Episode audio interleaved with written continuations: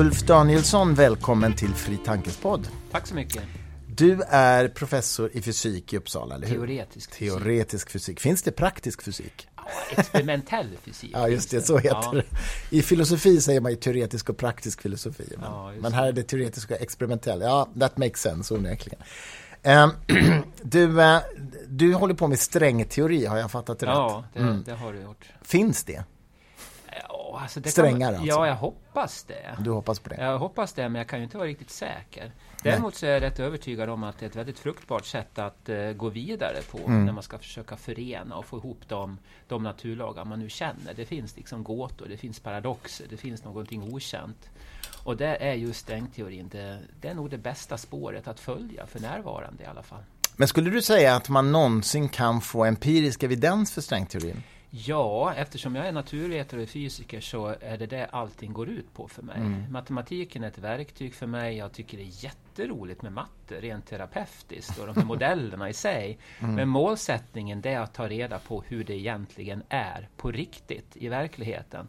Och det är ingenting som ren tankekraft räcker till. Man kommer Nej. en god bit på väg, men det handlar alltid om att i slutändan testa och göra experiment och verifiera att de här idéerna hypoteserna verkligen stämmer. Och om jag inte trodde att strängteorin skulle kunna testas, falsifieras eller visa sig stämma med verkligheten så skulle jag nog inte hålla på med det. Utan drivkraften är just det, även om mm. det kan ta lång tid. Men du, då måste jag bara, nu spårar vi verkligen in direkt, direkt på djupet här, men visst kan man också visa saker eh, inom fysiken genom att göra ett tankeexperiment utan empiri. Jag tänker nu på Galileis eh, falsifiering av Aristoteles idé om att um, om, Aristoteles trodde ju att tunga föremål faller snabbare till jorden än lätta i, i vakuum i alla fall. I mm. Och eh, Galilei visar ju genom ett tankeexperiment att det, att det är omöjligt för att det leder till en paradox. Mm. Du vet vad jag syftar på? Ja, absolut. Jag menar, det är klart att eh, tankeexperiment är ju precis den typen av verktyg en teoretiker använder sig mm. av. Man använder sig mat för mat mat matematik mm. för att mm. komma framåt. Men detta också parat med tankeexperiment. Men alldeles oavsett vilka slutsatser man kommer fram till och hur mm. övertygande mm. de slutsatserna än är mm. så måste det alltid testas i mm. slutändan.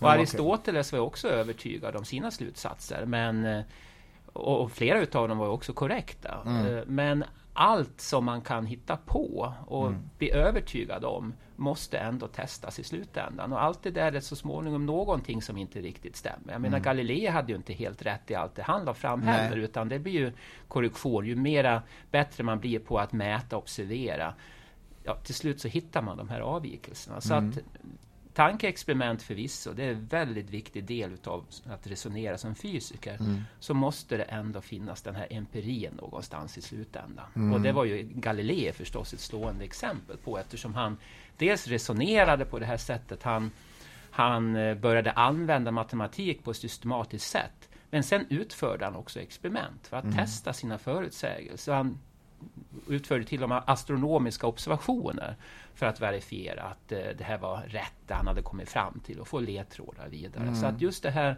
den här växelverkan mellan teorin experimenten och observationerna, det är det som verkligen för mm, fysiken framåt. Men så, så, om jag förstår det rätt så tror du att det rimligen går att empiriskt verifiera strängteorin någon gång i framtiden? Eller falsifiera. Eller falsifiera förstås. Eller ja. kanske snarare eh, jag är väl öppen för den möjligheten att det, det, kan finnas vissa saker som är, är, rätt, att det är på rätt spår. Men det krävs mm. ny information, nya observationer som gör att man kan sålla bland de möjligheter man mm. har för att verkligen göra framsteg. Så att eh, det kan mycket väl vara så för att vi ska kunna komma i den situationen att vi kan börja testa och göra experiment och observationer så krävs det ytterligare input från verkligheten för mm. att vi ska komma riktigt på rätt spår. Om du skulle försöka ge en bild av vad du gör just nu på dagarna på jobbet, vad gör, gör du då? Ja, det, det, det handlar om eh, några idéer som jag och några kollegor har som handlar om hur man ska få till mörk energi mm. i strängteorin och också förstå svarta hål på ett, eh, på ett lite nytt sätt. Och det här innebär att eh, det handlar mycket om ren brainstorming, att försöka förstå de här modellerna, att skapa, just utföra tankeexperiment helt enkelt och testa de här modellerna på olika sätt, om de logiskt hänger ihop.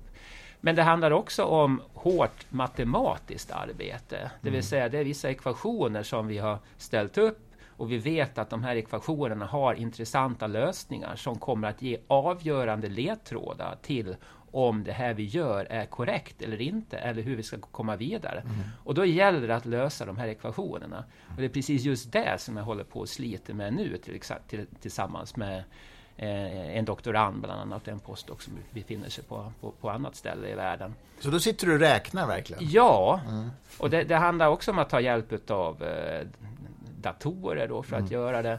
Men de här ekvationerna, de är så pass svåra att eh, att man kan egentligen inte överlämna det bara till en dator, utan Nej. man måste liksom hitta vägar fram, att man får använda det som ett, som ett, ett, ett verktyg och man kan använda för att testa olika mm. idéer och sånt där för, för att försöka komma framåt. Och just det där, det kan man ju tycka är väldigt frustrerande, för att man känner det att nu har man den här fysikaliska förståelsen. Sen finns bara den här besvärliga ekvationen där. Och det känns som att hade jag bara någon riktigt bra dator som jag kunde stoppa in den här ekvationen i, tänk vad skönt det skulle vara, då skulle lösningen komma ut. Och jag skulle kunna avgöra om det har, hypotesen är riktig eller inte och hur jag ska förändra den. Men sen står man då inför, väldigt, ur en teoretisk fysikers utgångspunkt, väldigt praktiska problemet att lösa den där ekvationen. Och det dels är det väldigt frustrerande, men samtidigt också väldigt roligt att göra det. Då kommer ja. det här terapeutiska in, det här knepet och knåpet med att försöka lösa ekvationen. Och sen när man så småningom lyckas så är det ju jätteroligt. Var du en sån här unge som satt med Rubiks kub i, i timmar när du var liten? Ja, egentligen inte så. Jo, det är klart att jag satt med Rubiks kub. Det, det, det, det, är klart ja, jag gjorde. Men inte så, inte så mycket Nej. ändå. För att Eh, jag hade fullt upp med att vara ute och titta på stjärnhimlen mm. och ägna mig åt eh, att lära mig matte och fysik och så. Så att eh, Rubiks kub, det, ja visst, det var, det var ju kul, men den, jag blev inte uppfylld utav Nej. den lika mycket som många andra. För jag, jag, hade inte tid helt enkelt. Hur många decimaler på pi kunde du utan ja, Inte det heller särskilt många. utan ju, just de delarna, ja. då, det, det satsade jag inte så mycket Nej, på. Utan det kanske var, var klokt. Ja, utan jag hade nog mera fokus på just själva fysiken och, och, och matten och försöka förstå det. Mm. Och eh, jag la inte så mycket energi på, på, på det som är mera kuriosa kanske. Men apropå att du sa att du just nu sysslar med mörk materia och hur få in det. Du, din första bok hos oss på Fri Tanke hette ju Mörkret vid tidens ände. Ja. En bok om universums mörka sida. Och det handlar väl om just mörk materia och mörk energi? Ja, det handlar om mörker på många olika sätt. Ja. Men kanske främst just den mörka materian och den ja. mörka energin. För det är två helt olika saker, det, eller hur? Ja, de är lika så tillvida att de båda är okända för oss. Det är okända, osynliga egentligen bättre att säga osynlig snarare än mörk, men mm. nu, nu, kallar man ju det för det. Mm. Men komponenter utav universum som vi egentligen inte vet vad det är. Vi vet deras egenskaper och mm. de har väldigt olika egenskaper. Alltså menar du materien och energin? Ja, och de, dessutom så finns det mycket mer utav både mörk materia och mörk energi än vad det gör utav vanlig materia som vi och planeten och stjärnorna består utav. Men du, bara en, en kontrollfråga för min egen förståelse här. När det gäller vanlig energi och materia så säger man ju att de är ekvivalenta. Du kan omvandla det ena till det andra är, är lika med mc kvadrat, eller hur? Är det samma sak med de mörka energin och mörka materien? Är de utbytbara på det sättet? Ja, det är de väl förmodligen. Nu, nu kan man väl säga så här då, att energi är ju, är ju någon slags mått, mått man har. Mm. Och sen kan man växla in det på olika sätt. Man kan likna energi vid pengar. Så kan man liksom växla mm. det mot olika typer av materiella föremål. Så att ah, okay. säga. Mm. Eh, men mängden energi är alltid densamma. Sen kan den energin omsättas i form av ljus eller materia utav Aha, olika mm. slag. Den materien kan mycket väl vara mörk materia. Eller det kan vara en särskild energiform som vi kan kalla för mörk energi också. Så att eh, på det sättet så, så skiljer sig inte den begreppsvärlden på något Nej, vis. Jag förstår, okej. Okay. Men, men okej, okay, alltså större delen av universum består av mörk energi och mörk materia. Ja, det verkar så. I, i vilka proportioner? Ja, då är det, det som dominerar är då den mörka energin, 69 procent. Mörk materia 26 procent och den vanliga materian 5 procent. Och den vanliga energin? Ja, nu, nu, nu la jag ihop det så det blev 100 procent ah, okay, okay. utav mm. det. Och då kan man ju för sig säga så här, om du vill göra någon liten åtskillnad där så är det riktigt att det finns också eh, energi i form av strålning och ljus mm. i vårt universum mm. nu. Men det är väldigt lite ah, okay. jämfört med de här 5 procenten. Däremot är det så att det här förändras med tiden, de här mm. proportionerna. Mm. För när universum utvidgar sig mm. så beter sig de olika komponenterna på olika sätt. Om man tar materien så sprids den ut, så tätheten går ner i och med att volymen ökar. Ja, Samma sak är det för ljuset, men ljuset förlorar dessutom energi genom att den här rödförskjutningen, att det blir rödare och förlorar energi. Så strålning förlorar energi snabbare än energiinnehållet i materian eh, går ner i och med mm. att universum utvidgar sig. Och den mörka energin, den är så fiffig att den har konstant energitäthet även fast universum utvidgar Jaha. sig. Och det är just den märkliga egenskapen som också gör att den skjuter på universums expansion och får universum att expandera snabbare än annars. Det där kan man tycka verkar märkligt på olika sätt, men alla de här sakerna knyts samman eh, i, in, inte minst i den allmänna relativitetsteorin och när man rikt, rätt tänker på hur gravitationen fungerar. Så det är ingenting gåtfullt i just det där, Nej. utan det gåtfulla är vad är det för någonting det här egentligen? Mm. Man vet egenskaperna, men man förstår inte vad det är för slags energi, har du slags någon, materia. Har du någon teori om det själv? Eh, vad det är? Ja. Eh, Som du vill berätta för lyssnarna? Ja, det, jo, det kan jag absolut göra. Eh, det, det, det, en del av det är publicerat och jag har till och med bloggat om det. Ja, okay. ja det är bra. Moderna ja. vetenskapsmän. Ja, jo, så, så, går det till. Jo, det är så att eh, den stora svårigheten i, eh, i strängteorin idag kan vi säga, det är att förklara den mörka energin. Mm. Och det är så att om man går tillbaka 15 år i tiden, vilket är bara no några år efter det att den mörka energin upptäcktes, mm. så trodde man att man hade en lösning. Man, man trodde att det faktiskt var så att den strängteoretiska matematiken tillät massor med olika sätt att få till den här mörka energin på. Mm. mm. Och det går ut på genom att använda eh, mängd olika objekt som finns i strängteorin som man kan plocka ihop på olika vis. Det finns mm. någon slags eh, elektromagnetiska fält som sträcker sig ut i de extra dimensionerna och det finns alla möjliga strukturer. Och då menade man att det, rikedomen är så stor att det finns massor med olika sätt att plocka ihop det här på och så få mörk energi. Vad senare års forskning har visat, när man har studerat de här matematiska ekvationerna, är att de, de här strukturerna verkar inte vara stabila, utan de skulle falla sönder om mm. de fanns på riktigt. Mm. Och det har gjort att många har tvekat på att de här, det blir tveksamhet om de här konstruktionerna överhuvudtaget fungerar. Mm. Och det har blivit lite grann av en kris inom strängteorin. Att kanske förstår vi inte alls hur vi ska få till den mörka energin. Och det, det jag och några kollegor jobbar på det är en alternativ eh, förklaring på hur den mörka energin skulle kunna fungera. Och då handlar det om att, att vi skulle leva som på randen utav en bubbla som expanderar i en extra dimension. Mm. Okay. Ja, och nu är det så Känns att... helt intuitivt. Ja, faktiskt. Vänta nu. Ja. För att ibland är det precis så man åskådliggör universum ibland. Ja, okay. Man pratar om att universum expanderar. Ja, men vi är ju i bubblan då i alla fall. Ja, i den här ytan utav den här bubblan som inte har två utan tre dimensioner i verkligheten. Så du kan tänka men varför, varför ytan? Om, vi är, om, om universum är en bubbla, vi är ju på, i Vintergatan någonstans där i mitten. Ja, men då, då får du tänka så här nu då. Tänk nu att, du skal, att, vi, befin, att vi skalar bort en dimension. Ja. Eh, Vilken då? Ja, en, ja, en, ja, om vi säger så här. Anta att det finns fler dimensioner än de vi, de ja. vi ser. Ja, okay. Vilket strängteorin då hävdar ja, att, 11, att det är så. Ja, 10-11 stycken. Ja. Någonting sånt där. Mm. Eh, tänk dig nu en bubbla. Mm. Tänk dig nu som en, till en början, att vi har en bubbla här i det här tredimensionella rummet. Mm. Det är en bubbla och ytan har två dimensioner. En myra kan krypa runt på den här ja, ytan. Ja. Det finns ingen mitt någonstans på den här ytan, utan det, det ser likadant ut överallt. Mm. Ytan är tvådimensionell. Nu ska du tänka dig att en liknande bubbla, ballong, befinner sig i en dimension högre. Det vill säga den befinner sig i ett fyrdimensionellt rum. Mm. Och ytan är nu istället tre dimensioner. Och du kan bara röra i de här tre dimensionerna på jo. samma sätt du bara kan röra Men det går inte att tänka sig det. Nej, det gör det inte, men det, det är inte mitt problem, eller ditt, ditt problem heller. Nej, okay. Utan då använder man okay. matematiken för att ja, beskriva ja, det där. Ja, okay. Den här bilden, den brukar ofta användas för att vi ska kunna förstå hur vårt universum skulle kunna vara begränsat. Mm. På mm. samma sätt som att man på en, här, en yta på mm. jorden jordytan att man kan komma tillbaka igen om man åker åt samma håll. Mm. Och därför att jordytan är krökt så skulle vårt universum kunna vara krökt på samma sätt men i en högre dimension. Mm. Och dessutom så är också den här analogin lätt att föreställa sig hur den här ballongen kan växa också.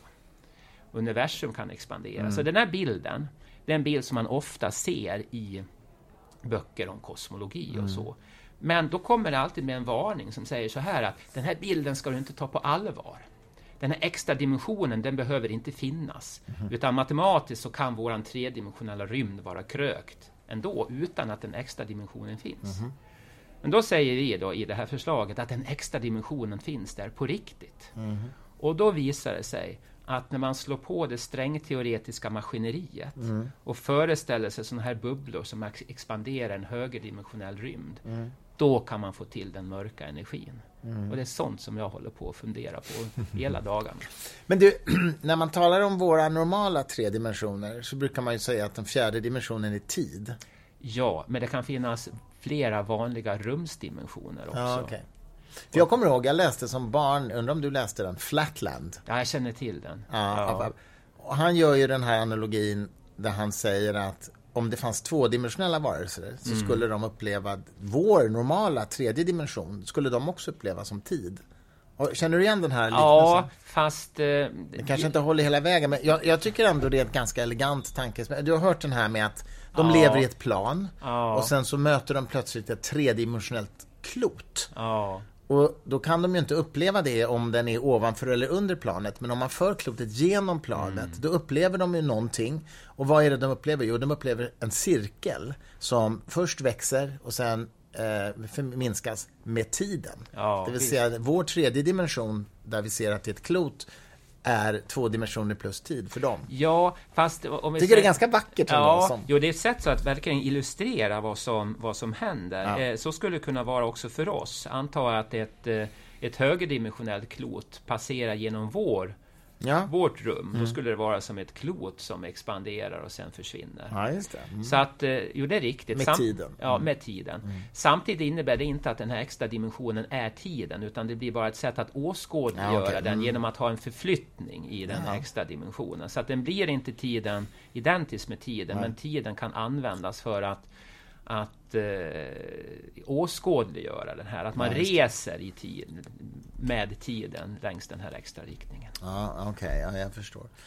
Nej, men det var i alla fall din bok Mörkret vid tidens ände. Sen skrev du en bok till eh, som kom ut för ett par, ja, vad blir det nu? Tre år sedan? Två år sedan? Ja, ja, Två år sedan, någonting. Någonting, tre år sedan tror jag. Till och med tre kanske. Vårt klot så ömkligt litet heter den. Vilket ju är en väldigt poetisk titel ja. på många sätt. Och det här var ju ditt sätt att ta dig an klimathotet kan man ja, säga. Absolut. Berätta lite vad den handlar om och, och varför du skrev den. Ja, alltså vad, vad, den handlar om? Den handlar om alla möjliga saker egentligen. Mm. Den, men i grund och botten så är det en, en beskrivning utav egentligen min världsbild på något sätt. Eller hur jag förhåller mig till kosmos och jorden och naturhistorien och den kosmiska historien. Mm det är ett perspektiv som jag också tror är väsentligt för att förstå vad klimatfrågan egentligen handlar om. Och eh, det innebär också att i den här boken, när jag går igenom kan vi säga naturhistorien, så spelar klimatet en viktig roll att det finns så många intressanta fenomen, händelser under naturhistoriens gång som har att göra med klimatet, hur klimatet har förändrats.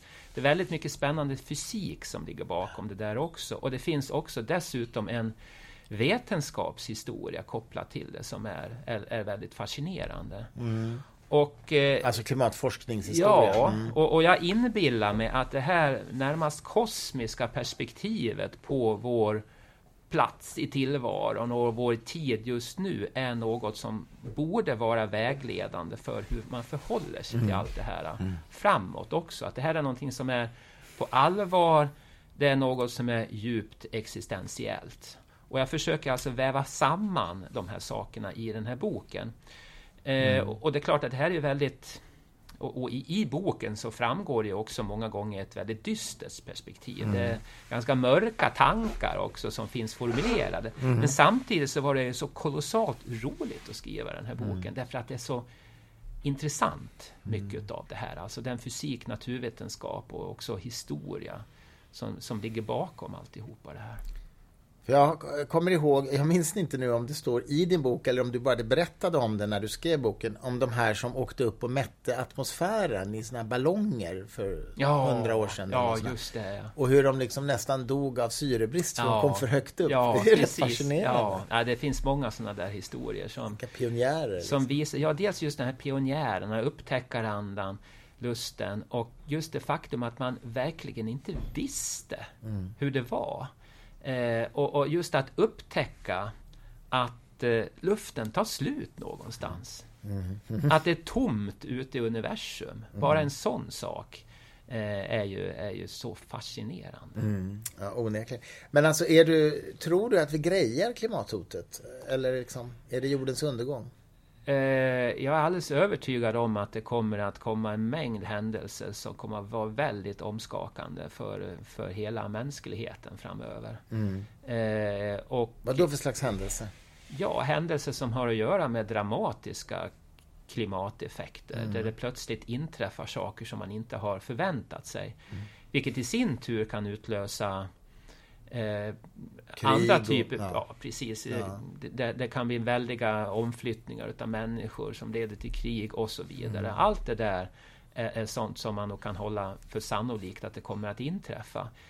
Eh, och då är frågan, man, man hör det hela tiden formuleras som att nu är det för sent eller nej det är inte alls för sent utan, mm. och, och, så vidare.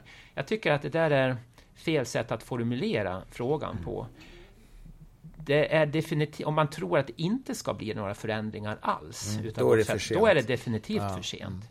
Men det å andra sidan heller inte definitivt för sent i den meningen att vi plötsligt bara ska ge upp och lägga oss ner Nej. och självdö eller någonting sånt. Nej. Utan, utan man, man, måste rent realistiskt se att vi, vi kommer att gå in i en värld som kommer att se annorlunda ja. ut. Och då gäller det att hantera det på bästa sätt. Ja, men man kan väl säga att det är för sent för att tro på en konsekvensfri framtid ja, av detta. Så, så, så, är det. Men, Men det att behöver... vi behöver inte dö ut som ras eller art. Nej, och alldeles oavsett hur, hur svårt det skulle vara eller hur mörkt det skulle se ut så så har man ju inget annat val Nej. än att försöka göra det bästa Nej. utav det. Och som förälder har man ju ett ansvar också. Man har satt barn till världen. Då kan man väl inte säga att det, det är hopplöst nu. Nej, nej, Eller någonting sånt. På, oavsett, på, jag menar, några decennier sikt eller vad det kan vara. Mm. Utan man har ett ansvar att försöka göra det bästa utav det. Ja, jo, så är det ju onekligen. Men du, eh, sen håller du på att jobba med en, ytterligare en bok nu som eh, mm. eh, inte har kommit ut ännu. Men jag tycker vi kan berätta lite grann om den i alla fall. Eh, arbetstiteln är ju Världen själv. Ja. Eh, vi får väl se om det blir det i slutändan. Ja. Det kanske inte har bestämt riktigt. Men men den, den är ju rätt kul för att den ställer liksom frågan, finns verkligheten verkligen? ja, men berätta lite. Ja, och då kan man ju tycka att det här verkar ju vara en väldigt nördig filosofisk fråga och att det är det den här boken mm. handlar om. Så är det inte alls, Nej. utan den här boken tar väldigt tydlig ställning för att verkligheten existerar mm. på ett uh, väldigt konkret och handfast sätt. Mm. Och den tar avstånd ifrån eh, den typen av platonska eh, föreställningar som många i praktiken har. Också sådana som ägnar sig åt vetenskap. Mm. Där man inte riktigt kan skilja mellan det som är modeller och det som är verklighet. Mm. Och, och, ibland till och med vill identifiera verkligheten med, med matematik. Min utgångspunkt och det som jag argumenterar för i boken det handlar om att vi är organiska biologiska varelser Och allt vad vi gör är att försöka bilda oss uppfattningar och modeller utav en värld som i grund och botten är väldigt gåtfull. Det är en konkret existerande, objektivt existerande värld. Mm. Men det är inte så att vi kan ställa oss utanför den. Nej. Eh, att vi är några fritt flygande själar som kan observera världen utifrån Nej. och konstatera att här har vi vackra matematiska lagar som Ja, vem har instiftat den då? Ja, är det någon, någon annan utomvärldslig gudom då som vi har någon slags kontakt med? Det är den världsbilden som jag värjer mig emot. Utan jag menar att vi befinner oss mitt i världen och vi är fångna i våra fysiska kroppar utav kött och blod. Så det är ingen flört med teologin den här boken? Absolut inte. Och inte med new age heller? Nej. Att inte, vi skapar verkligheten i våra huvuden? Inte alls. Eh, utan den tar, egentligen tar den avstånd från en mängd olika föreställningar. Mm. Den tar avstånd från, från eh, en religiös världsbild, men den tar också avstånd från eh, den världsbild som också florerar lite grann i populärkulturen. Som, som jag menar har stora likheter med den dualism som, eh, som eh, också har religiösa kopplingar. Mm. Men jag tänker Tegmarks matematiska universum, det är inte riktigt din linje? Nej, va? det är absolut inte. Nej. Utan det är någonting som jag... Att allt är matematik? Ja, det argumenterar jag väldigt kraftfullt emot. Ja. Jag, jag, tror alltså inte alls på på, eh, på det. Utan, När den här boken kommer ut så får vi ordna en, en, en debatt mellan dig och Tegmark. Ja, absolut. Vi har varit i liknande diskussioner ja. tidigare mm, och, och, och, det där är någonting som vi, som vi kan göra igen. Men, för du säger att matematiken är bara ett verktyg som vi har konstruerat, säger du? Ja, det är det. Men samtidigt så håller du väl med om att till exempel ett primtal kan inte vara på något annat sätt än det är i hela universum? Nej, men det behöver inte betyda att det här primtalet existerar på något oberoende sätt, utan matematik är, är snarast en, en, en, en verksamhet. Det är någonting man gör. Och givet vissa regler så blir det på ett visst sätt. Det är en form av tankeprocess som mm. leder till ett visst resultat. Och mm. egentligen så, så tror jag att mycket av matematiken, den mat, mat, matematik som vi uppfattar som självklar, den är egentligen bottnar i rent fysiska eh, erfarenheter. Och det är intressant att försöka fundera över vad som, vad som skulle hända om vi mötte utomjordingar mm. som också har utvecklat någon form av vetenskap mm. och kanske matematiskt tänkande. Mm. Ja, då är jag helt övertygad om att vi skulle kunna sätta oss ner och på olika sätt försöka kommunicera kring det här matematiska tänkandet. Men den kommunikationen måste alltid vara rotad i någon form av gemensam fysisk upplevelse. Mm. Vi kan inte läsa av varandras tankar, utan allting handlar om att antingen manipulera fysiska föremål eller relatera till någonting som finns i vår fysiska gemensamma verklighet. Och i den mån våra matematiska begrepp förhåller sig till denna gemensamma verklighet så kommer vi förstås att vara överens om våra resultat. Om vi mm. kan komma, vara överens om att nu flyttar vi runt de här stenkulorna på olika sätt enligt vissa regler som mm. kanske kan kopplas till existensen av ett primtal och vad det kan vara, så kommer vi att vara överens. Mm.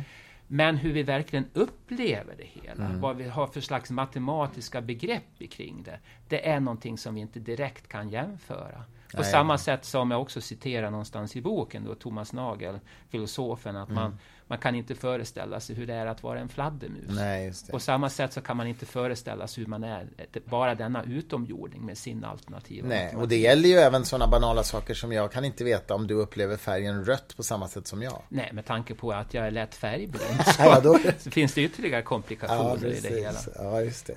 Ja, men ja, intressant. Ja, vi får göra en ny podd sen när den här boken kommer och, mm. och, och, och hårdgranska den, höll ja, jag på att säga. Ja, det får vi göra. Men nu skriver, du, nu skriver du på den fortfarande. Ja, det är i sista skedet. Ja, just det, precis. Ja, men det är superspännande. Men du, sen har du ju en annan roll, eller du har många andra roller, men du sitter bland annat i Nobelkommittén för priset, fysikpriset. Mm. Och 2019 års pris eh, var ju väldigt spännande tyckte jag i alla fall. Det gick ju alltså till upptäckten av den första exoplaneten, eller hur? Ja, ena halvan. Ena halvan, ja just det. Och det var de två om, va? Ja, Michel Major Didier Queloz. Och sen andra halva priset gick till, eh, vad heter han i förnamn? James Peebles. James Peebles, precis. Um, om vi börjar där, vad fick han priset för? Eh, ja, det handlar i formuleringen i prisciteringen så handlar det om hans, hans eh, avgörande upptäckter då inom den teoretiska kosmologin. Mm. Och för att vara konkret så är det så att Peebles var med redan från början när den kosmiska bakgrundsstrålningen, alltså återskenet från ursmällen, ja. Big Bang, upptäcktes i mitten på 1960-talet. Och han var tidigt ute med att eh, göra de korrekta tolkningarna utav vad den här strålningen är och förstod också vad man kunde använda den till. Man ser alltså tillbaka hela vägen nästan till Big Bang, ja. 14 miljarder år i tiden. Mm.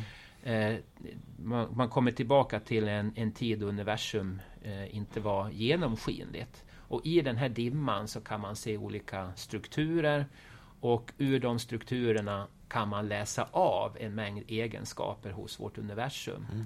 Och Peebles han bidrog till på ett avgörande sätt att förstå fysiken i det här tidiga plasmat mm. och hur man skulle tolka de här signalerna, de här mönstren i bakgrundsstrålningen. Fascinerande. Hur gammal är han idag? Han är drygt 80 år. Ja. Ja. Så att eh, då i mitten på, på 60-talet, början på 60-talet, det var ju precis i början utav hans, utav hans karriär kan mm. man säga. Jag gör ju en podd med honom faktiskt bara om två dagar eh, spela in, för då ja. är han i Sverige ja. i samband med Nobelpriset. Och vi kom, han håller på att skriva en bok om, om 1900-talets kosmologi mm. som vi ska ge ut på svenska. Ja, det blir spännande. Ja, det är roligt. Den är inte färdigskriven den på engelska ens, men så jag vet inte exakt när det blir att den kommer på svenska, men det ska vi i alla fall ge ut. Men du, sen så, har, sen så det andra priset är alltså till upptäckten av exoplaneter. Ska vi börja med att definiera, vad är en exoplanet? En exoplanet är en planet som eh, befinner sig i ett annat solsystem. Den, mm. den kretsar kring en annan stjärna än solen. Mm. Mm. Och eh, det här priset går alltså till upptäckten av den första exoplaneten i omloppsbana kring en solliknande stjärna. Vilken stjärna? Exakt. Ja, den stjärnan som heter 51 Pegasi. Den ligger mm. i Pegasus. Mm. Eh, och det roliga är att den här stjärnan kan man faktiskt se med blotta ögat. Mm. Så om man tänker sig kvadraten i Pegasus, mm. stjärnbilden Pegasus, den flygande hästen. Eh, så om man tänker sig den högra kanten i kvadraten och lite en bit ner, nederdelen utav den kanten, lite grann till höger. Okay. Där kommer man att hitta den här stjärnan. Eh, man ska ha en mörk himmel för att se den med ja. blotta ögat, men en fältkikare så är det inte så knepigt. Du har sett den? Jag har sett den. Mm. Och eh, den stjärnan är alltså ganska lik vår sol. Eh, den ligger relativt nära med, med, med Vintergads mått mätt, Fem, 50 ljusår. Mm. Eh, avståndet är nära 30 000 ljusår in till Vintergatans centrum, så att det är verkligen i vår lokala närhet. Och 50 ljusår är alltså eh, det avstånd som det tar ljuset 50 år att färdas? Ja, mm. precis. Och eh, där har man då upptäckt eh, en planet. Det här upptäckten gjordes i mitten på 90-talet utav eh, Major och Queloz. Då upptäckte de en planet som kretsar kring den här stjärnan. Mm. Eh, Hur då? Hur upptäckte de det? Ja, väldigt fiffig metod. Eh, om en planet kretsar kring en stjärna eh, så påverkar också planeten stjärnan med sin gravitation. Så att det gör att stjärnan vickar lite grann fram och mm. tillbaka mm. också. Mm. Nu kan man inte se att den vickar fram och tillbaka på himlen direkt, för det är alldeles för långt bort och rörelsen är för liten. Men eh, man kan uppmäta stjärnans rörelse mot oss och ifrån oss därför att ljuset blir lite blåförskjutet när stjärnan rör sig mot oss, lite rödförskjuten rör sig bort. Och då kan man se den här variationen i färg. Mm. Och då kunde man konstatera att kring den här stjärnan så kretsar en planet ungefär lika stor som Jupiter, men på ett eh, förvånansvärt litet avstånd. Så istället för 11 eh, år som det tar Jupiter att röra sig, röra sig kring vår sol så tar det bara drygt fyra dygn för den här planeten att röra sig kring Oj, sin stjärna. Det var snabbt. Ja, så att den har en eh, temperatur på över 1000 grader och det är alltså en väldigt annorlunda planet mm. mot de planeter som finns i vårt solsystem. Inte så troligt att det finns liv där. Det gör det nog med all säkerhet inte. Nej, Men det var den första man upptäckte. Och det är klart att en sån planet är är ju lätt att, lättare att upptäcka i och med att den är så nära sin stjärna och mm. kan påverka den med sin gravitation på ett påtagligt sätt. Men det här visar också att det finns solsystem eh, som är väldigt annorlunda mot vårt solsystem. Mm. Vårt solsystem är inte typiskt utan det finns massor med olika slags solsystem. Och sen dess har man upptäckt många fler planeter med den här metoden och andra metoder några tusen mm. än så länge. Det är fantastiskt, ja, sedan 90-talet. Ja. Några tusen? Ja, och eh, det visar sig också att det verkligen finns solsystem som också påminner om vårt. Exoplaneter som är ja, på rätt avstånd för ja, liv? Ja, absolut. Man har hittat några exempel som eh, ligger på rätt avstånd, är utav jordens storlek och, och temperaturerna borde vara någorlunda drägliga också. Mm. Eh, och eh, nu tror man ju att, eh, att vi nu har upptäckt några tusen planeter. Ja, det beror ju på att vi vi har granskat några av de mera närbelägna stjärnorna och lite slumpartat några som ligger lite längre bort. Men man kan ju uppskatta att det bara är vår vintergata där det finns ett par hundra miljarder stjärnor finns minst lika många planeter. Mm. Att en stor del av alla stjärnor har planeter. Så hundratals miljarder planeter är bara vår vintergata. Och det är mycket möjligt att hundratals miljoner eller fler liknar vår egen mm. jord. Mm. Varför har vi inte hört ifrån dem? Ja, det där är en väldigt bra fråga som jag underligt nog berör i vårt klot så ömkligt litet faktiskt. Ja. Eh, för att eh, det, det, det, är en väldigt berättigad fråga mm. som har ställts några gånger under historiens lopp. Mm. Och det kan vara bland de absolut mest intressanta frågorna att ställa. Mm. Eh, och just i och med att vi nu vet att det finns så många planeter runt om i universum så är den ännu mer berättigad. Mm. För då är inte det som är problemet. Nej. Och det verkar finnas många jordliknande planeter också. Och tittar vi på våran e vårt eget solsystem eh, och vår, vår egen jord så var det ju så att livet kom igång rätt snabbt på jorden. Det tog kanske bara några hundra miljoner år och sen var det igång. Mm. Så då är det kanske inte så svårt det här med att liv kommer till. En ganska naturlig fysikalisk process. Och då borde det finnas liv på massor utav planeter. Men är det inte tiden som kan vara problemet? De kanske inte finns samtidigt som oss? Ja, precis. Det, det, det, det är nog det som är själva nyckeln där. För att det kan mycket mm. väl vara så att att eh, det är inte säkert att eh, liv, typ djur och växter, det, det, det, det, tog ju nära fyra miljarder år innan det kom igång här mm. på våran jord. Mm. Så det är kanske ett svårare steg, men ändå. Det kan vara så att det finns massor med levande planeter. Det kanske till och med är så att mer intelligent liv också har utvecklats. Mm. Kanske till och med civilisationer. Och då kommer tidsaspekten in. För att de då ska vara någorlunda samtida med oss, då måste de vara väldigt långlivade. Mm. Och eftersom vi inte har uppfattat några, andra, några signaler mm. från några andra civilisationer eh, så kan det ju tyda på att andra civilisationer är inte särskilt långlivade. Nej. Och det faktum att vi heller inte ser några rester utav eh, gamla Vintergatsimperier eller någonting sånt där mm. Kan ju antyda att det är inga som har kommit särskilt långt på vägen heller. Så att det finns några rester kvar utav dem. Några arkeologiska eh, ruiner utav liksom galaktiska mått eller någonting sånt där någonstans. Vi ser ingenting sånt. Och då kommer det ju som en varning tillbaka till oss också. Det här kan betyda att det är svårt att överleva som teknologisk civilisation. Mm. Och kan det vara så att det är precis det vi nu börjar erfara på våran jord här nu när vi börjar få de här problemen som vi har. Mm. Det vill säga att det här kan vara svårt. Det är ingen garanti att vi kommer att klara det. Mm. Vilket förstås inte ska innebära, som precis jag pratat om, att vi ska ge upp eller någonting sånt där. Utan då får man väl intala sig att vi kanske blir de första universum som fixar det här istället. Mm. Ja, det där är otroligt fascinerande perspektiv. Apropå sådana här spekulationer, har du läst någonting av Ted Chiang? Jag har inte gjort det. Du har rått mig att jag ska göra det. Jag har fortfarande inte gjort det. Men det står väldigt högt upp på ja. min lista. Han skriver ju alltså noveller, man kan säga science fiction-noveller, men väldigt mycket filosofiskt, vetenskapligt intressant tankegods i de novellerna. Ja. Jag tycker han är helt fantastisk. Ja, Vi ger ja. ut hans första novellsamling på svenska i vår. Ja, jag, jag lovar att, eh, att läsa honom. ja, nej, men, ja, jag bara tänker, han, hans, eh, en av hans noveller låg ju till grund för filmen Arrival. Ja, just det. Ja. Det är därför jag kommer att tänka på honom mm. nu när vi talar om liv på andra planeter. Ja, den var, den var bra. Ja, visst var den? Ja, jag gillar den. Och du gillade Interstellar också, ja, har jag för mig. Ja, det gjorde jag. Väldigt, väldigt mycket. Mm. Mm. Eh, Kip Thorne var ju ja, rådgivare. Nobel, precis, Nobelpristagare i fysik för, för två år sedan. Just. För upptäckten av gravitationsvågor. Mm. Eh, nej, jag gillade verkligen den filmen. Mycket just för den här ambitionen också att göra allting vetenskapligt korrekt. Ja, precis. Eh, och och, och det, den, den, är väldigt fascinerande på det sättet. Alltså de här bilderna utav svarta hål Ja, som man det. har där och maskhål och det ena och det andra. Och sen också gestaltningen utav eh, hur tiden kan gå olika fort beroende på var man befinner sig och hur man rör sig. Och Ja. det, det är någonting som eh, aldrig sett gestaltat på ett så bra sätt på, i en science fiction-film som just i Interstellar. Jag måste se om den, det, det är länge sedan Ja. såg den. Kip Thorne skrev ju också en bok om, eh, om, om det här arbetet med eh, filmen och det vetenskapliga innehållet i den. Men du, du har ju också varit ute och, och jobbat rätt mycket med att liksom, populärkulturellt eh, visualisera vetenskap. Du har gjort föreställning på Dramaten till Ja, det exempel. har jag gjort. Kommer du göra det vidare i vår eller? Inte just där, men, men jag hoppas att få göra andra liknande Ja. saker i olika sammanhang. Vad är det som gör att du så gärna vill jobba liksom populärkulturellt med vetenskap? Ja, det, det, är så enkelt som att jag inte kan låta bli snarare.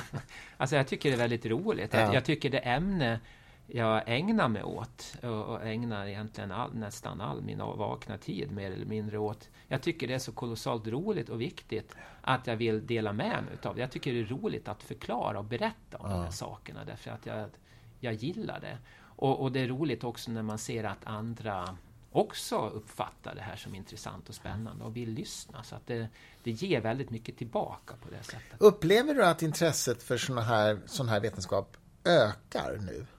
Jag kan inte på något sätt hävda att det skulle minska. Nej. Det tycker jag absolut inte. Utan Min känsla, som tvärtom. ja, min känsla som förläggare inom det här segmentet är faktiskt att det ökar Ja, ändå. ja. Vilket ju är väldigt hoppfullt tycker jag. Ja, det tycker jag också. i dessa tider. Eh, inte minst när man gör live-föreställningar av olika slag, Ja. som ju vi gör mycket också. Ja. Så jag att- tror att det är många som har inte riktigt eh, förstått det här. Att, det att det är sånt stort intresse Nej. faktiskt. Nej, det är, väldigt, det är väldigt kul. Vi ska ta och avrunda, det här blev en lång podd. Eh, vad är dina planer? Eh, Är det närmast det du, åker du på forskarkonferenser och sånt där internationellt mycket, eller hur? Ja, det, det, det, en, en del förstås, men samtidigt så får man ju passa sig lite grann när man har skrivit en bok om klimatet, så får man tänka sig för Ja, hur mycket det. man är ute och åker. Ja, Flyger? Ja. Ja, så att en del gör jag. Jag gör det där jag känner att det är, är nödvändigt Mm. och någonting som verkligen är, är viktigt för den forskning, Mm. forskning jag håller på med. Så att det gör jag till viss del. Mm. Och man kan väl säga det att det mesta jag använder, använder min tid till är just, just forskningen. Sen har jag en del undervisning, jag har en del andra såna här engagemang Mm. som vi har pratat om. Och sen förstås att, att skriva böcker tycker jag är väldigt roligt. Sista frågan då. Vad, vilken skulle vara din, inom fysiken, skulle vara din liksom drömupptäckt? Vare sig du gör den själv eller den görs av någon annan, men som du verkligen skulle bli lycklig av om den kom till världens kännedom. Ja, då, då tror jag så här. Ehm, Nu, nu, nu talar jag verkligen ur mitt eget perspektiv och precis det jag håller på med nu. För jag vill ju att det ska fungera. Då, då skulle jag vilja att eh, de här idéerna som, eh, som jag har nu kring de här, det, vad den mörka energin är för någonting, att det skulle visa sig stämma. Och dessutom att svarta hål inte visar sig finnas. Aha! Utan Det att man, hoppas du? Ja, utan när man gräver in i det här mörkt, det finns ju objekt som verkligen ser ut som svarta hål, ingen tvekan om det. Men frågan är, när man dyker in i det här mörkret, vad hittar man då? Hittar man verkligen den här avgrunden in där? Eller kommer det visa sig att helt ny fysik slår till där? Och där finns det indikationer på att det skulle kunna vara så.